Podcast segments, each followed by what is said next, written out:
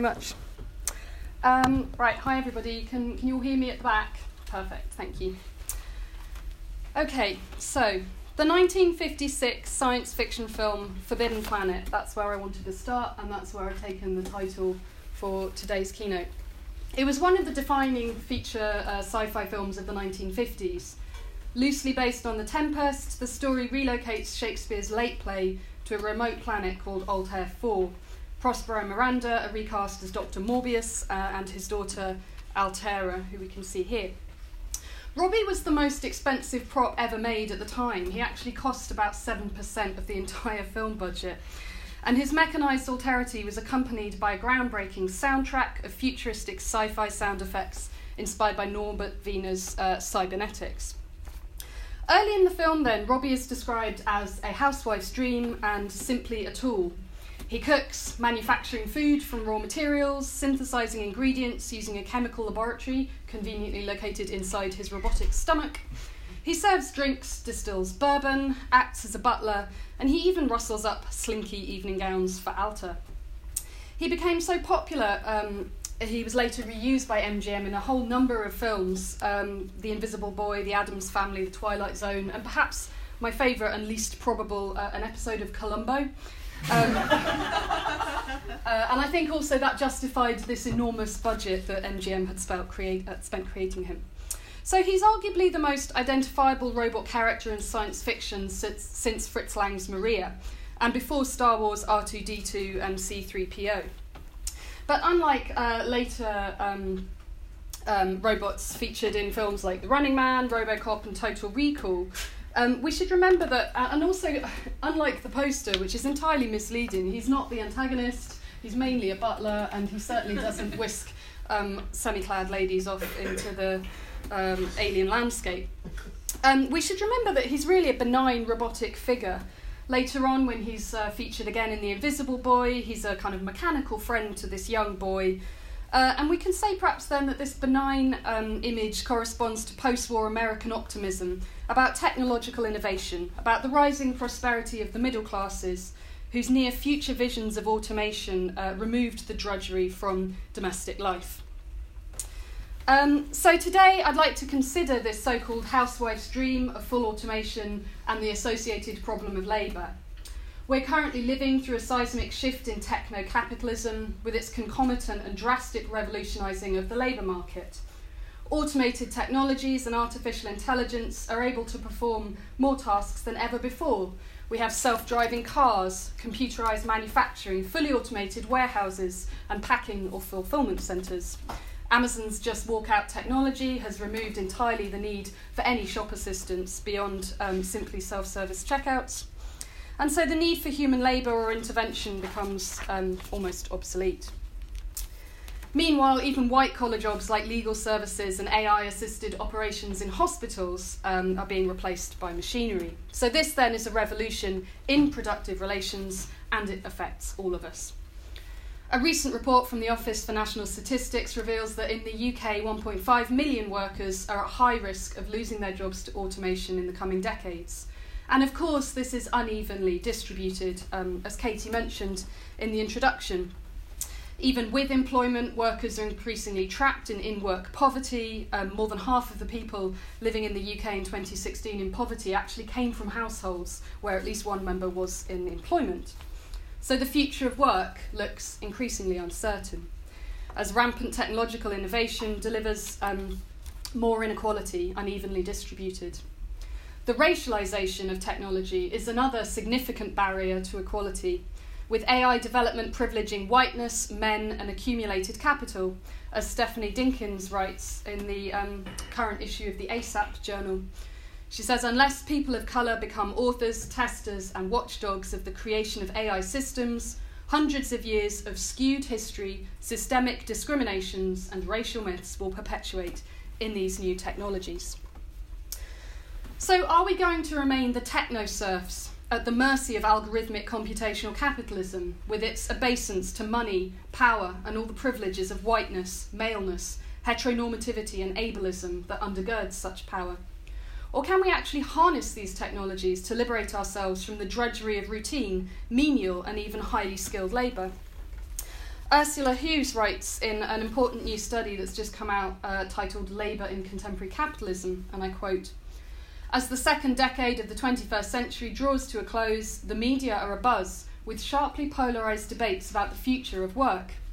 Utopian visions of a post capitalist world in which all the drudgery will be carried out by machines and people are free to enjoy a life of leisure and creativity jostle with dark dystopian views of a future society in which the majority of the population is reduced to precarious penury under the all seeing gaze of a panoptic authority. Robby the robot performs then the domestic labour traditionally assigned to subordinated female labour.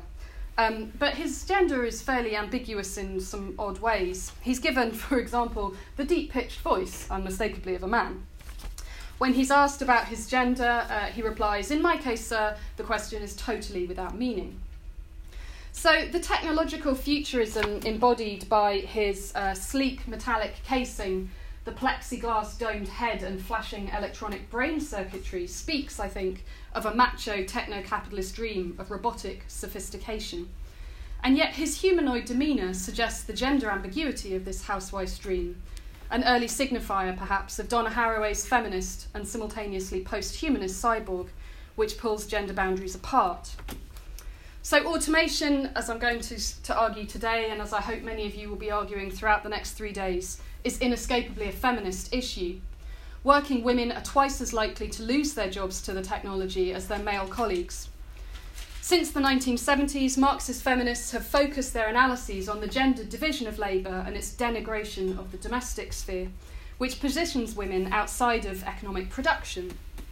So we need to ask can automation liberate women from this kind of work? And this takes us back a little bit to 1940 and the film uh, Leave It to Rollo. It's an information film. I'm just going to have to skip this advert.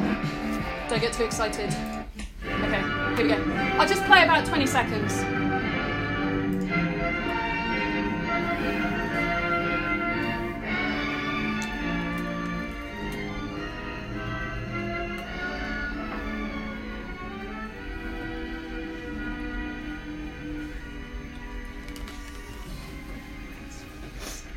There, miss. You see, the heterodynes are feeding back into the stimulus reaction activators, causing non-snaps of the motor control resistor units. Oh, that's good. Oh, lady, that's bad. But your regenerated circuits are tuned asynchronously, and that causes concatenation in the intermediate amplifiers. Well, that's bad, isn't it? No, that's good. From now on, I don't think there'll be the slightest trouble with your robot. Your domestic problems are completely solved. Well, thank you very much. That's perfectly all right. And if there's anything else you want to know about your robot, don't hesitate to give us a ring. Good day.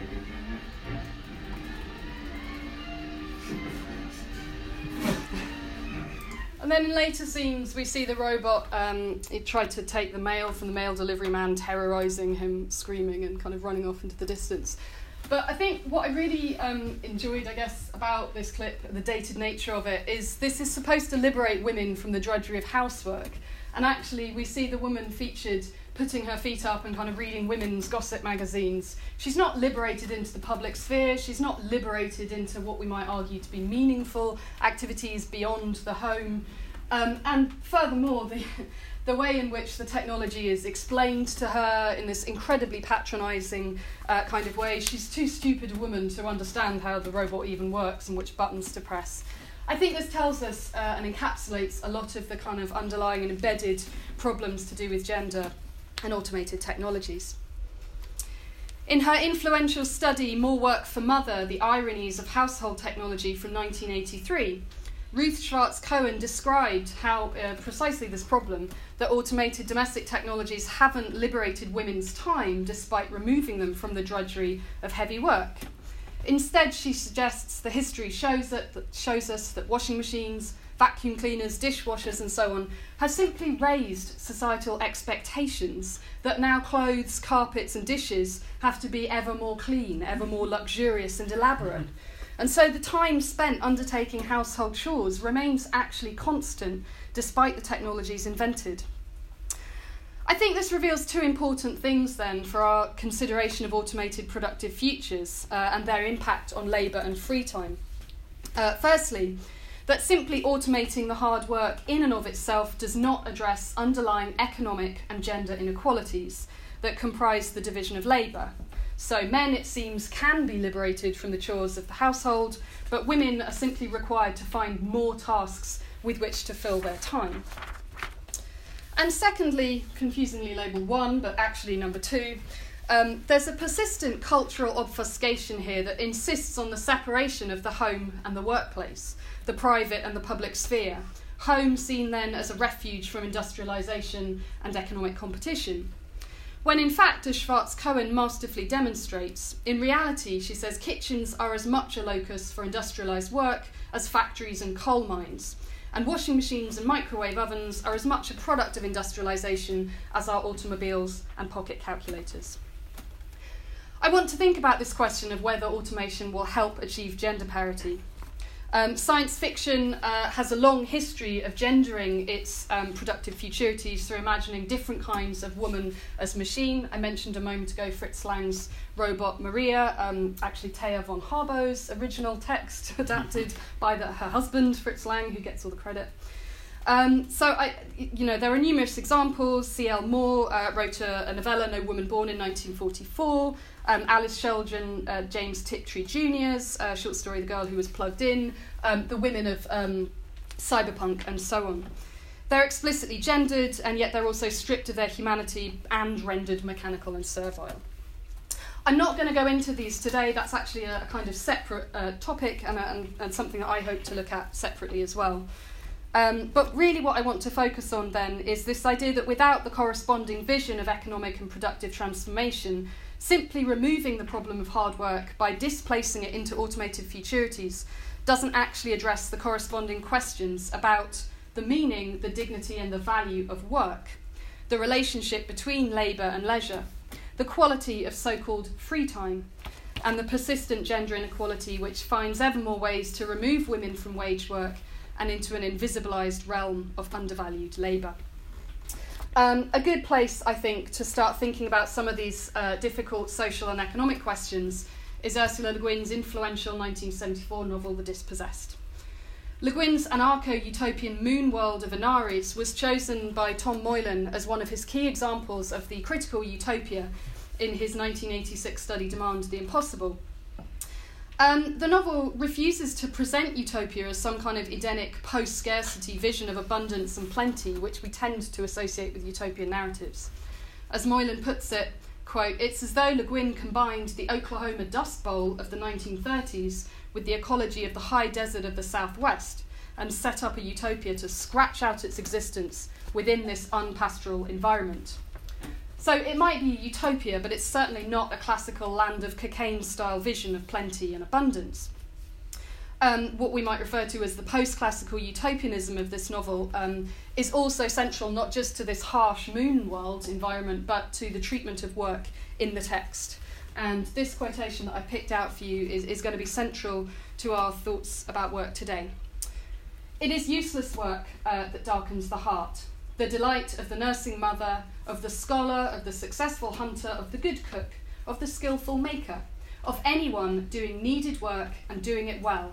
This durable joy is perhaps the de- deepest source of human affection and of sociality as a whole. So, the key phrase here then is needed work work that is needed by others, by the collective, by society as a whole, needed and therefore valued, contributing to social production and reproduction. And so, this idea of needed, useful, and fulfilling work is going to be central to uh, my lecture today. Um, science fiction, to rephrase Claude Levi Strauss's quip about animals, is good to think with. Um, exhibit A I thought I had two copies of Le Guin's The Dispossessed on my desk, and then I looked down and realised that one of them was Herbert Marcuse's Eros and Civilization, the 1987 uh, ARC paperback of this 1958 critical theory classic. Um, is almost exactly the same colour and style as the 2002 Gollancz SF Masterworks um, paperback edition that I have of The Dispossessed. Um, science fiction then can visualise entire worlds in stunning detail, at bewilderingly epic geographical, cosmological, and historical scales. When it comes to questions of political philosophy, science fiction has shown us its usefulness as an imaginative tool. Indeed, the early utopian socialist narratives drew an astonishing number of people to the cause of socialism, precisely because they were novels and not political pamphlets. So, Edward Bellamy's Looking Backward from 1888, for example, was so influential, historians later declared only Marx's Das Kapital has done more to shape the thought and action of the world. What I'm going to do uh, in this lecture then is draw on just a select number of science fiction texts.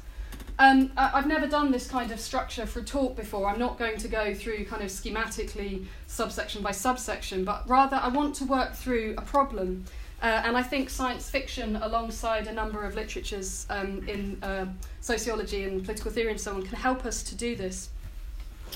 Weirdly, um, although there are um, uh, many different areas looking at the problem of work, it's, it's almost overwhelming, if I'm honest. Very few of these academic fields actually seem to talk to each other or to cross disciplines. Um, some of the ones that I've been looking at uh, in preparation for today would include Marxist uh, revolutionary theory, what's exhaustively referred to as the sociology of work. Although the main problem here, looking at a sociologist in the front row, this is going to be awkward. No, no, no. A yeah, I agree with Really, you. The sociology of work, as far as I can make out, only looks at paid work and almost entirely ignores unpaid work, so that's not helpful. Um, I also took a brief foray into obviously feminist theory, ethical and political philosophy, liberal, egalitarian theories of justice, kids. I know how to spend my Fridays. Uh, time use studies and time use data, which is really bewildering and empirical and really quite dull. Temporality studies, more philosoph- philosophical here. And then more recently, which I think is really relevant to the conference, discussions within anti productivist and anti work circles. So, a whole range of new titles coming out, some of which are in the bibliography provided in the call for papers um, in kind of leftist, uh, communist um, thinking. These latter then are a direct response to our current employment crisis and the next wave of automation, which promises to wipe out entire industries and fell ever more people into unemployment. So, automation then, I think it requires new or perhaps old ways of thinking about work, about our place in society, and about the social construction of meaningful activity that needed work, Le Guin described. As uh, Nick Srnicek and Alex Williams write in uh, Inventing the Future from 2015, the 21st century is producing the resources by which a very different political and economic system could be achieved. Um, they argue then that we've reached a technological uh, horizon in which those kind of late 19th century utopian socialist dreams of automated futures liberating us into free time of leisure and creativity have actually finally become nearly possible. Um, particularly because of um, things like open source, commoning of in- information with copyleft licenses, meaning that we can freely, freely share information. Um, also, because of sophisticated computer simulations enabling economic panic, uh, sorry, panic, uh, planning, economic planning and rationalisation of the kind that um, Edward Bellamy would have recognised as inherently utopian, although oddly it doesn't have as many pneumatic tubes as we might like. So, throughout the lecture today, then, I'm going to think about how science fiction texts that deal with automation um, and what kind of futures they might liberate us into. I, I'm thinking here about the technologies and particularly about the meaning of work more than the robots, the androids, the cyborgian um, post humans as such. Uh, I'm not thinking about the singularity, although maybe you are. Okay, so the definitional problem of work. Science fictions that imagine the automated future are by definition interested not only in productive forces and relations, but also the question of how we spend our time.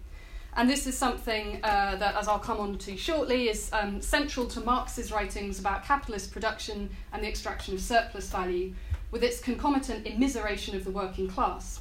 But it's also picked up in various different strands of utopian thinking, from the celebration of craft making in arts and crafts socialist thinking to the Frankfurt School's recalibration of Freudian instinctual theory to more recent anti work discourse uh, in response to um, the crisis of employment and austerity. And between and among all of these variant different positions about work is the question what does work actually mean and what does not working actually mean? Uh, what do we understand by free time uh, and what do we do once we have it? How would we spend it? Returning to um, Le Guin's The Dispossessed, the word for work in the Anarresti language of Pravic is actually the same as the word for play. Pravic uses a separate word for drudgery called kleggich, uh, and this uh, differentiates menial and unfulfilling work from the kind of creative uh, labour we might think of as playful. Okay, so so far Le Guin has indicated then we have a utopian liberation of meaningful, of needed work from drudgery or toil, and that this would signify a properly utopian transformation of productive relations. But actually, as, as this quotation shows us if we look a bit closer, it goes even further than this, because kleggich, the drudgery, um, is something that people are signing up in their droves to do on Anarres. Uh, they never had to call for volunteers. Most of the work was so boring it was not called work, it was called kleggich. Um, and it included things like um, manning old interplanetary ships, repairing networks, maintaining radar and um, radio telescopic scans, working in lonesome places, uh, doing dull duty, and so on. We're even told later that dirty work, such as garbage collecting, grave digging, mercury mining, and sewage processing, is willingly performed by every citizen one day in each decade. So I think as the dispossessed shows us, work can mean a number of different things. It could be fil- fulfilling creative labour. Shevek's work in theoretical and experimental physics is fulfilling, it's creative. It can also mean work that no matter how menial and hard, even the kleggich, is actually still valued and is still needed. Um, so ploughing a field or laying a pipe perhaps. Um, even the simple brute drudgery. Hannah Arendt dedicates a substantial portion of the human condition into working through overlapping ideas of uh, work and their cultural heritage. I, I, really don't have time to go into this, but the chapter on work is absolutely fascinating, complicated. It goes back into the kind of ancient Greek division of labour, how it changes in the medieval period, um, and so on. Um, but the point about the human condition, I think, is relevant here. She writes The perfect elimination of the pain and effort of labour would not only rob biological life of its most natural pleasures, but derive, deprive the specifically human life of its very liveliness and vitality.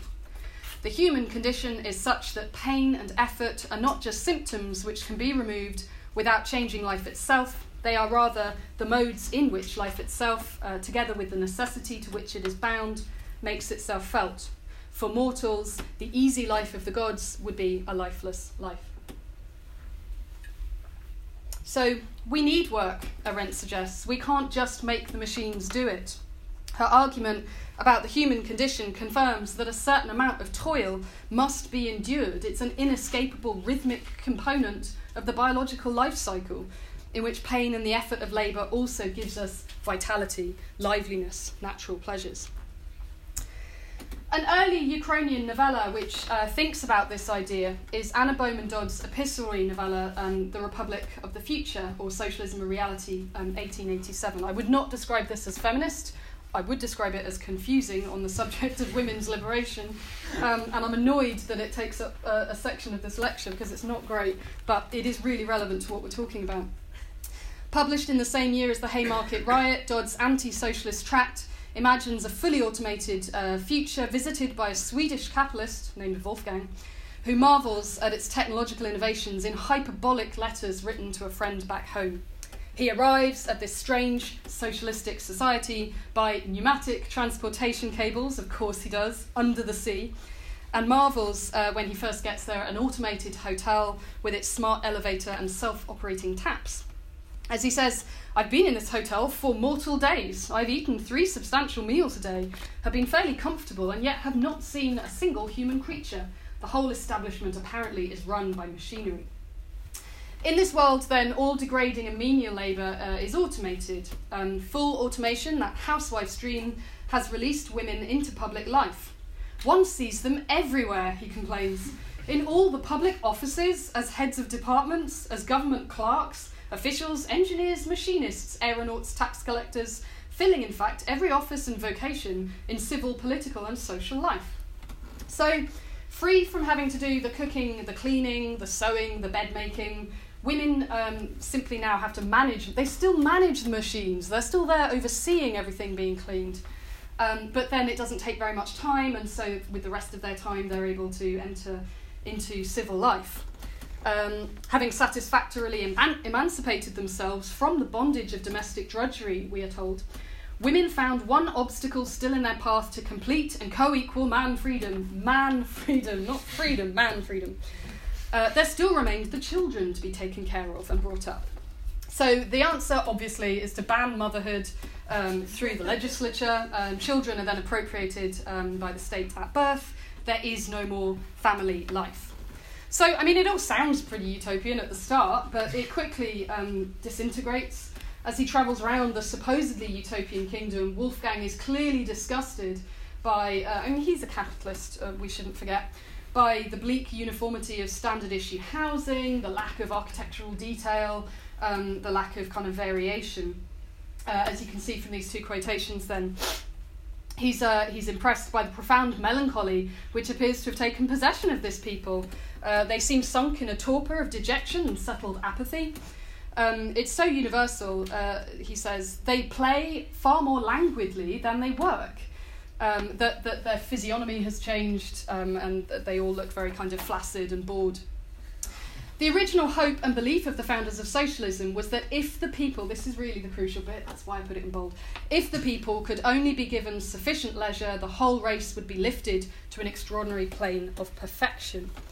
So, if only we could have more time, everything would be fine. Uh, but as we see in uh, Bowman Dodd's uh, sort of dystopia, I guess, uh, mainly people go to the gym uh, and then they sort of loaf about in the parks and whatnot. The people, uh, Wolfgang surmises, are dying for want of work, downright hard work.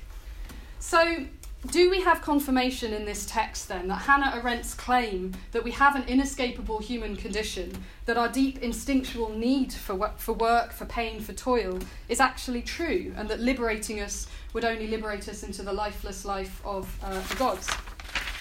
I mean, we might do, but there's a, there's a whole bunch of context. Uh, there's Anna Bowman Dodd's politics that we need to address, perhaps. For a writer of this period, there are some starkly and uh, ironically anti feminist statements. Um, Jean Pfaelzer, who's written about this novella, says where progressive utopians uh, foresaw the possibility of humane technology and described the benefits of clean urban transportation, of dishwashers and birth control, Dodd predicted only nihilism and decay. So it's a depressing text, but I think it's a useful one as, a, as, a, as quite an early vision of full automation.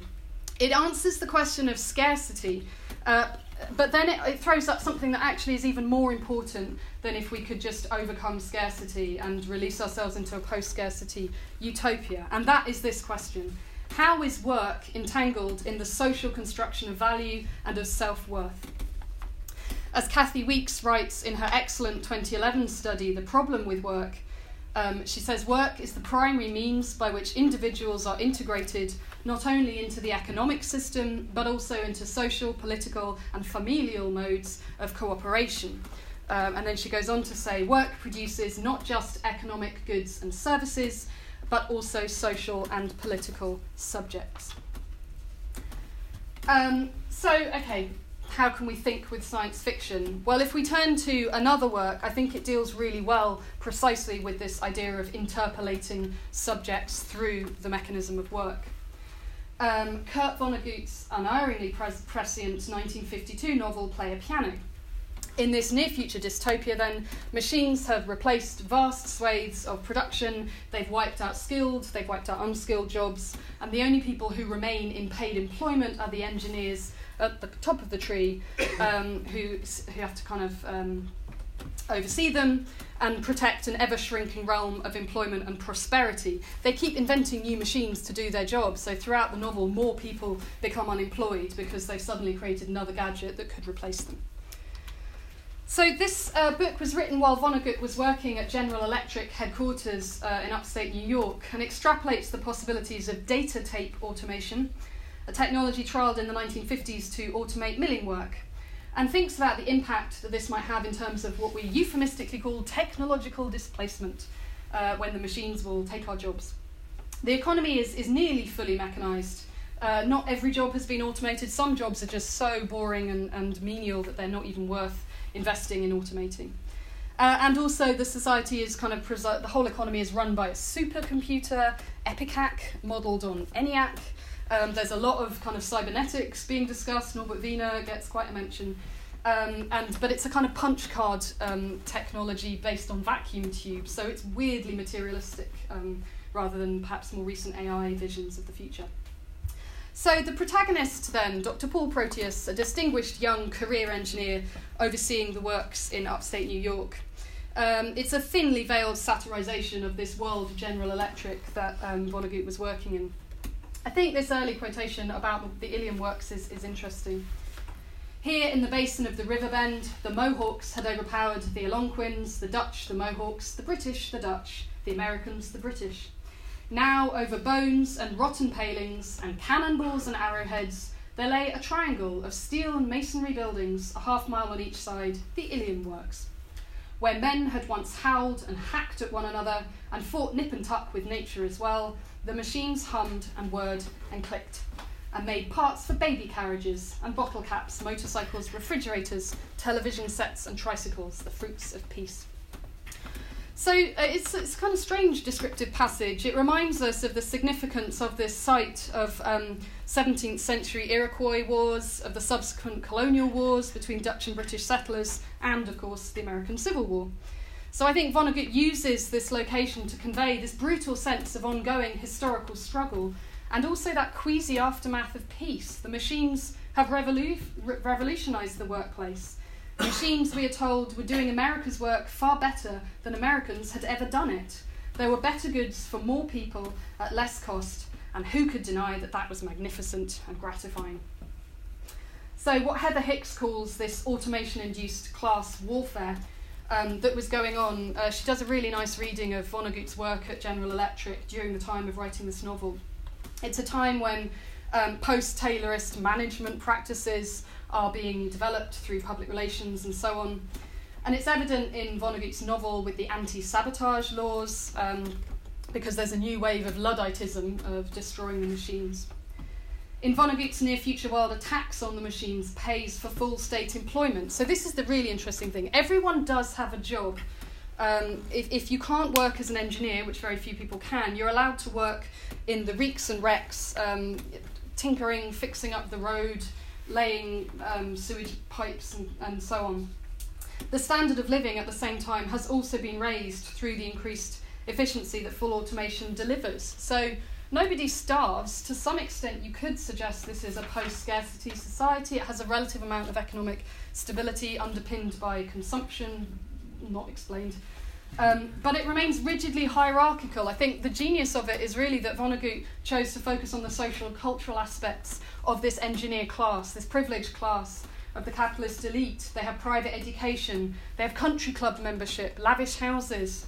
It's not even a meritocracy, this is a full on corporatocracy, has mandatory corporate behaviours and um, retreat um, for work, uh, modelled on kind of clubhouse culture.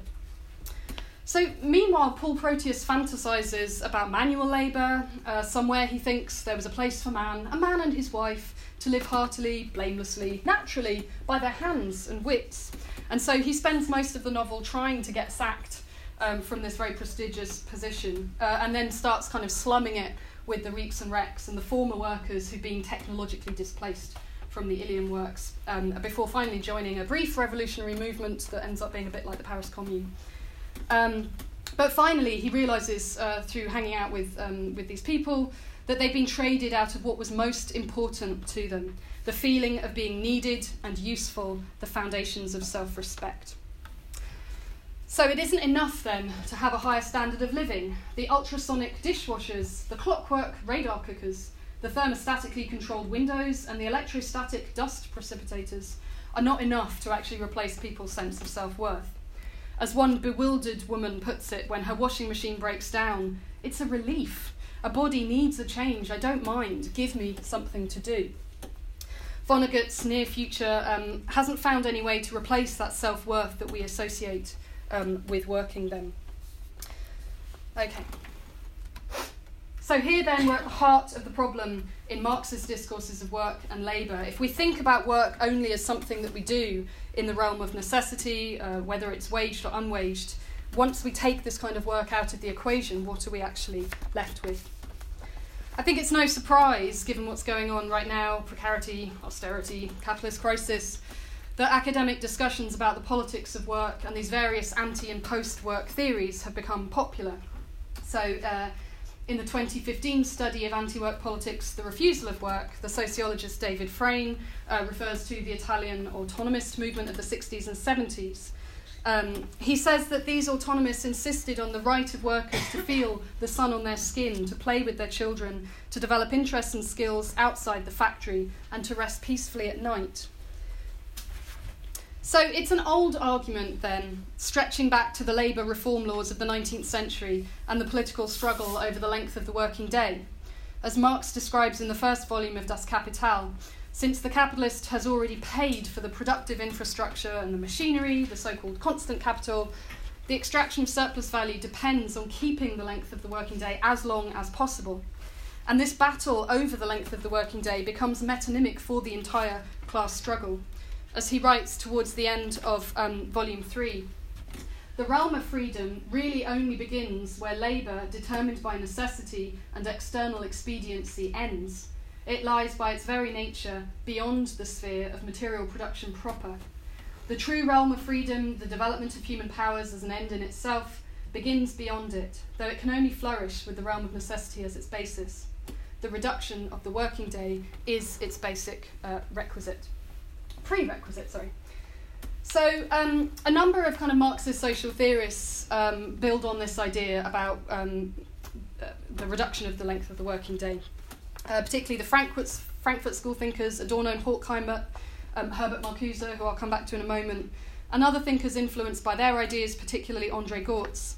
They all grounded their emancipatory politics in an idea of the liberation of time, so the reduction of the hours spent working would therefore release an expansion of free time. This would give workers more time, more energy to think about self development, whatever that might involve uh, political education, study, aesthetic appreciation, or practice, time spent with the family, time spent doing absolutely sweet FA. As David Frayne reminds us, these critiques of work provoke their readers by highlighting the casualties of a work centered society. The time for politics, contemplation, conviviality, and spontaneous enjoyment, which have been displaced by capitalism's narrow focus on commercial production and consumption. For today's students, who find themselves pushed through an education system focused largely on socializing the young for a future job role, to read these critiques is to receive an education in desire and a reminder that time could be spent differently. I want to think for a moment on this education of desire. Although the critique of work is usually thought of as finding its natural home in the Marxist tradition, actually there are many anti work arguments which predate Marx's writings. Um, in the early uh, utopian vision, for example, of Thomas More, or in the works of Charles Fourier, or um, contemporaneously with Marx, or a little bit later, William Morris's writings. In his um, 1884 essay, um, Useful Work versus Useless Toil, William Morris asserted that the socialist revolution of modern life must proceed on the basis of work, as he calls it, undertaken willingly and cheerfully, with the consciousness of benefiting ourselves and our neighbours by it. Such absolutely necessary work as we should have to do would, in the first place, he says, take up but a small part of each day, and so it wouldn't be burdensome all labour, even the commonest, must be made attractive. So, how can this be done? Um, well, firstly, to make labour attractive, you have to direct it towards an obviously useful end. We have to feel motivated. This is Ursula Le Guin's needed useful work. It, it's not just brute toil. Secondly, the length of the working day is kept short um, to help the worker endure the torment of work, and that's uh, achieved through increased efficiency. And then next, work must offer a variety to avoid the prison torment of repetitive tasks. So, William Morris, as, as I'm sure you know, then had in mind a kind of revival of traditional artisanal crafts making and of um, continuous um, education of skilled labour, which he thinks is, has been killed off by commercialism. I think what's interesting about his privileging of, of craft is, um, is the sort of the experience of craft for him it, it, it, it's impossible, he says, to differentiate between what he calls the utilitarian side of the work, the, the thing that you're doing that's useful and needed, and the ornamental side, which has to do with aesthetic appreciation. That is to say, that the requisite toil involved in craft bleeds into a kind of creative Bergsonian flow or durée, the absorbed concentration in which workers forget that they're actually working. And in different um, discussions of the sociology of work, this idea of Bergsonian kind of flow comes up again and again. Meaningful, creative labour is labour where you're not watching the clock, it's where you sort of forget what you're doing. So here then, William Morris arrives at the idea of pleasurable labour, which he derives from the French utopian socialist Charles Fourier, who writes about attraction industrielle, but also um, derived from John Ruskin's ideas on architecture. Um, and this brings us to um, soon, we'll come back to them in a minute.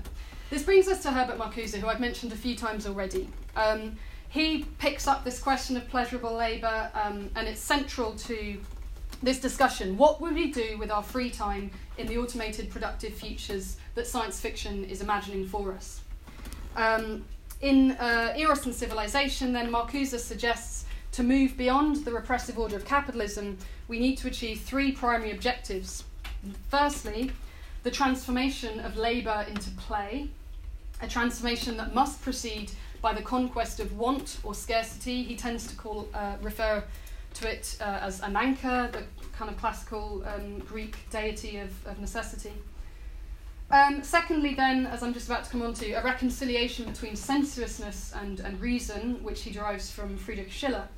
And thirdly, finally, the conquest of time, insofar as time is destructive of lasting gratification. So the play impulse requires some brief uh, comment. In the Letters on the Aesthetic Education of Man from 1794, Friedrich Schiller argued that humans, like other animals, have a basic play impulse. He calls it the instinct of play. And that this can be observed, as delightfully illustrated by silly Victorians, in the non utilitarian exercise of cognitive and physical faculties, where there is a, clearly a surplus of energy is happening here. So, human play, as one aesthetic scholar puts it, falls somewhere between our purely sensuous human nature and also our formal or purely rational nature. So, that's the, the tension between sensuousness and reason. The highest form of play is, of course, aesthetic appreciation and aesthetic practice. Schiller conceives of this play instinct as a spontaneous activity. Uh, it's, it's interesting that he derives an instinctual theory of human nature here, which is really relevant to the Freudian work that Herbert Marcuse does. That we have this kind of excess energy that needs some kind of outflow, um, and it, it's, not, it's not being used to meet external demands, it's not being instrumentalized, it's not being um, motivated by societal restraints or any form of repression. It's therefore entirely opposed to our idea of work uh, in, its, in its sense of being non utilitarian, an end in itself, performed purely for itself. So, although Schiller's idea of the play impulse uh, is not unproblematic, uh, as aesthetic uh, uh, scholars will tell you, um, Marcuse says it offers us a vital instinctual recourse to this basic human need to act spontaneously with creativity for no particular purpose um, and it also gives us a utopian glimpse of what life could be like if we were f- if the realm of necessity were taken out of the equation and humanity finally made it into this um, uh, sunny uplands of post scarcity or abundance. So it's important to this this consideration: how would we spend our free time in the automated um, future?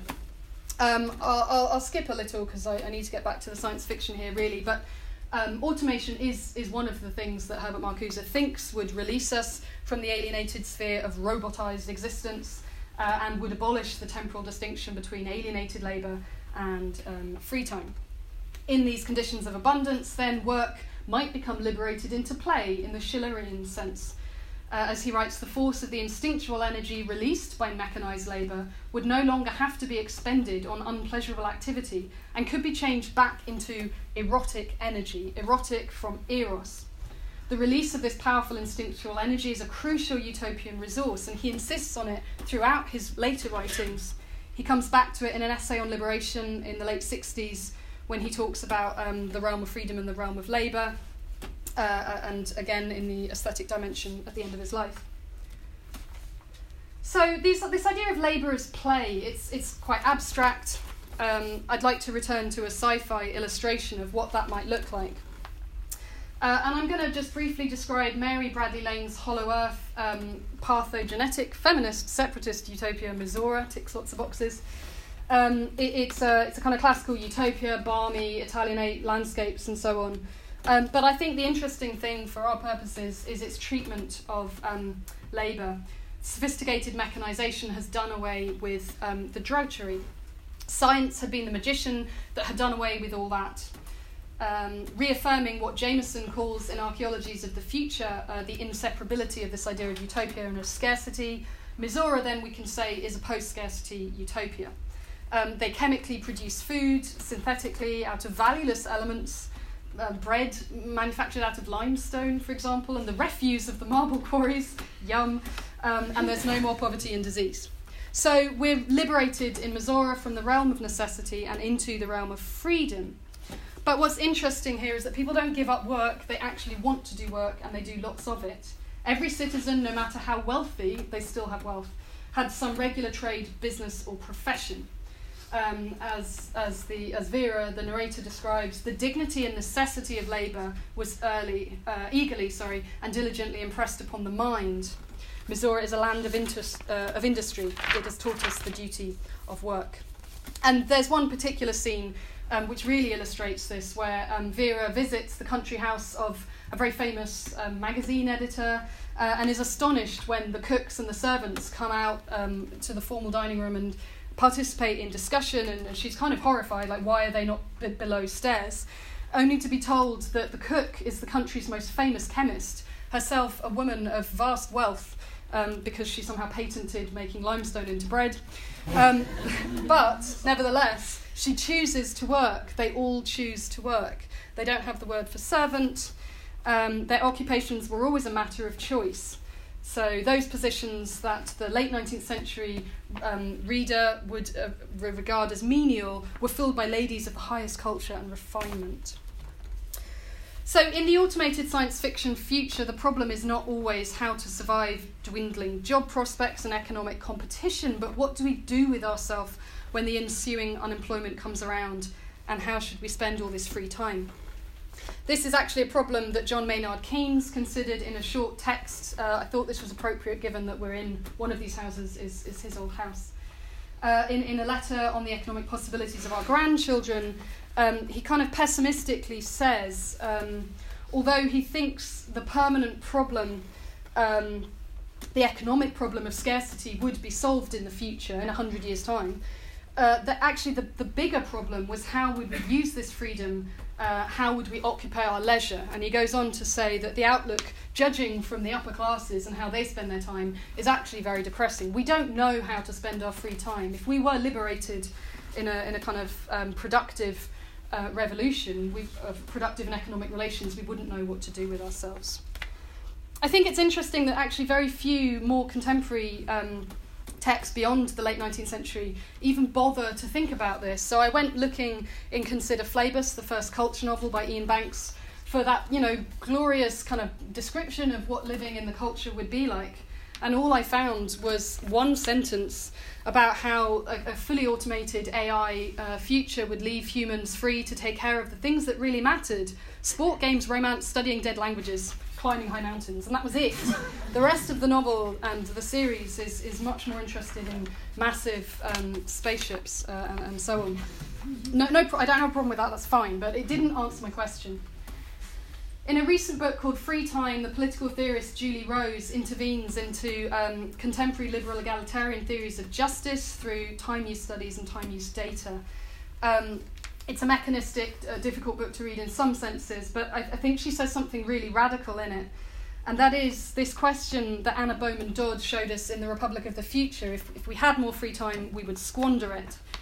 Actually, Rose says, uh, quote, it cannot be assumed that people would use their free time as they presently do if they had their fair share under just conditions. And this, this idea of just conditions is really significant what she means is that we only go home and binge watch Netflix shows in our free time, which is not a productive or creative or fulfilling social activity, because we're so exhausted by capitalism, because we're geographically remote from our friends and family who are also exhausted by capitalism.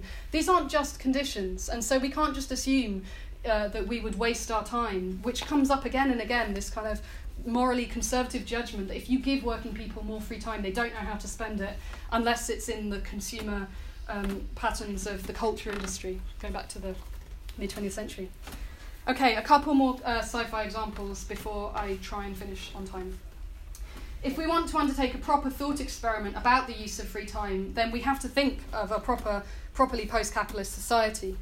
One recent popular text, which I think, for all its flaws, has actually seriously engaged with this question, is Cory Doctorow's 2017 novel um, Walkaway. Um, it's obviously a novel of its times. It's obviously uh, at the moment of discussions about universal basic income, post scarcity utopias, these kind of techno visions of 3D printing um, and how this is going to automate our future. Um, uh, uh, you know, like Aaron Bastani's uh, provocatively titled Fully Automated Luxury Communism, this is a time when the foundations are cohering for a society beyond scarcity and beyond work.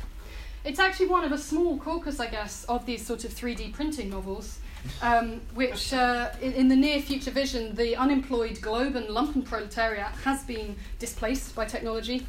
Uh, what uh, Aaron Bastani calls the unnecessariat. Um, and they've decided that actually they've got less to lose if they just walk away from capitalism uh, and they drift off into the Canadian tundra and do things for themselves. My, I have several problems with the novel. I think my main problem is that it assumes that everybody's going to have the requisite coding and hacking skills to be able um, to constantly tweak and modify all of these complicated software problems that they share on their walkaway net. Um, we have wet printers to produce medicines and food um, and so on, and a, and a terrifying vision of, of the gig economy, the workers of today, the young people of today, um, reaching their 60s and 70s with no money set aside, no pensions, literally nothing, and eking out a very harsh existence indeed. I want to, don't laugh at me, the thing that I think that is actually the most radical and interesting about this novel is the naked bathing. it's possibly not the thing that other people have focused on as much. It's the prevalence of Japanese onsen in all of these um, communities uh, in Canada. The proliferation of sexual relationships and sensuality, they're not always sexual. And it's important because I think, amongst the irritating narrative style of the novel and the really adolescent diction that all the characters share uniformly, um, this is quite a, a Marcusean gesture, I think in the same way that contemporary post work theorists are going back to Herbert Marcuse's mid 20th century writings. And it comes back to that education of desire, the liberation of desire. How do we desire something different, and what would that look like? Okay, so just to look at a quick couple of passages. The bathing is described as uh, feeling childlike from before sex, or maybe someone very old beyond sex. It's described as an animal pleasure, sweet, tazzy decadence childlike with its implications of futurity, some kind of reconfigured humanity, a sensuality liberated from the function of sex, which was Marcuse's key point in Eros and Civilization, that we unleash the civilizational building creative powers of Eros out of um, desublimated repressive sexuality in, the, in, in capitalism. And that animal pleasure of casting off the shackles and drifting off into new kinds of collective encounter. This brings me back then to finish really with Ursula Le Guin's The Delight of the Nursing Mother. As you might recall, she said, um, oh, sorry, um, there we go. No, I haven't got it. Sorry, I thought I had it. She said, useless work uh, darkens the heart. Uh, you might recall, she said, the delight of the nursing mother, of the scholar, of the successful hunter, of the good cook, the skillful maker, of anyone doing needed work and doing it well. This is a durable joy. Of course, um, you'll notice that this is a kind of reworking of Marx and Engels' passage from the German ideology, where famously they talk about um, what would happen after alienating labour had been abolished, that we wouldn't have to be specialised in our jobs, that it would be, you will recognise this as I read it, it would be possible for me to do one thing today and another tomorrow, to hunt in the morning, to fish in the afternoon, rear cattle in the evening, criticise after dinner, just as I have a mind, without having to become a hunter, a fisherman, a herdsman, or a critic. So, the nursing mother, it really struck me as I was kind of preparing this talk. Um, I, I, mean, I have to say, I think she romanticizes the delight of the nursing mother somewhat, given recent personal experience. Um, but there have nonetheless been a number of science fiction texts, particularly dystopian and post apocalyptic texts, that are interested in questions of motherhood, reproductive futures, um, demo dystopias, um, the inability perhaps to, to have children. Um, with sort of perhaps more literary, less sci-fi genre examples like Megan Hunter's The End, we start from uh, and um, The Birth of Love by Joanna Kavenna, where either pregnant women or labouring women or women with very young newborn babies are the, are the protagonists of these stories. And obviously, we need to note the importance of the, the Hulu adaptation of The Handmaid's Tale. So these texts use the genre of science fiction to think through increasingly politicised debates about women's right to choose, about their own reproductive futures and their own bodies. They often use the eerie experience of pregnancy to challenge normative and masculinist philosophical traditions which privilege male subjectivity above women's experience, which is, which is actually, when you think about it, frequently and throughout history, intersubjective because many of these women spent so much of their lives being pregnant. Pregnancy, as Parley-Ann Boswell puts it, is science fiction. It's the idea that you have your own body and all of a sudden you're sharing it with an alien. Um, the Birth of Love by Joanna Kavenna um, has a section in it about a society called the Genetics. It's a, it's a classical uh, Huxley-esque Orwellian dystopian future in, in amongst a novel that is a bit more like David Mitchell's Cloud Atlas that has various different narrative strands and different genres, not just science fiction within it. Um, but I think it's useful because it reminds us about this division between kind of the animal um, human experience of, of labour and pregnancy and then these um, fully automated extra human me- mechanisms of reproduction. Labour, as Ursula Huws reminds us, refers, of course, the word both to work and to the process of bringing a child into the world, conveying a, a simul- simultaneous sense of creativity and pain. Um, and of course, we should note that the etymology of proletariat, derived from the Latin proletarius, means a citizen who holds no property and whose only contribution to the state is their own offspring. So I'm just going to wrap up then with um, Joanna Kavenna's uh, The Birth of Love. Um, it's a section that I, I, I included in um, my book that I've written about. Um, I think for me, the most interesting thing is that the um, a band of political dissidents leave the genetics and actually go off to the stunningly utopian islands in the Arctic of Lofoten, um, where they, they insist on going back to the bloody process of giving birth and raising children themselves. Um, it, it gives us a kind of forceful feminist critique of capitalist temporality, which would assume that automation would therefore, in a very sterile way, automate child rearing, and it would just raise that, it would solve that problem who brings up the children. Um, and it kind of returns us to questions of rational masculinist subjectivity. So, uh, science fiction then here um, demonstrates the power of the literary imagination, I think, and its ability to contrib- contribute to gaps in the scholarly literature about labour and the meaning of work. Ruth Levitas says in The Concept of Utopia that it's significant that people like Herbert Marcuse, Ernst Bloch, William Morris, the, these kind of great men of the utopian tradition, use the generic male throughout their writing. Um, for despite the centrality of the transformation of labour in these images of the good society, despite their avowed feminism, there's virtually no mention of domestic labour or childcare in any of their works, the role of automation in the home is not discussed at all. Feminist thinking needs to be front and centre in any reconceptualisation of production and of work, and particularly when we think about work combined with ecological claims about sustainability. We know that when we work more, when the economy produces more, we consume more, we waste more, the, the, the whole um, system heats up, and it's, it's really bad for the environment feminist economics have insisted econ, econ, economists sorry have insisted on the problematic division of labour and also that correlation between long working hours and environmental pressures. Moving from Marx's realm of necessity into the realm of freedom requires more than just, as I hope these texts and this discussion have shown you, it's not just enough to automate the work, and it's also actually not just enough to give us more free time. Um, as these texts um, kind of trace through this problem, it's, it's central to transform what we understand by work. It's, it, we need to stretch the boundaries of things like wage labour, domestic labour, reproductive labour, and so on. And I think science fiction, and it's really interesting that anti productivist theorists are, are, are liberally referring to science fiction in their arguments. It's one of the most powerful tools that we have at our disposal today to think about critiquing redundant uh, capitalist ideological frameworks to do with money, productivity, economic growth, and to uh, give us a vision of the estranging perspectives of reconceived social worlds. Thank you.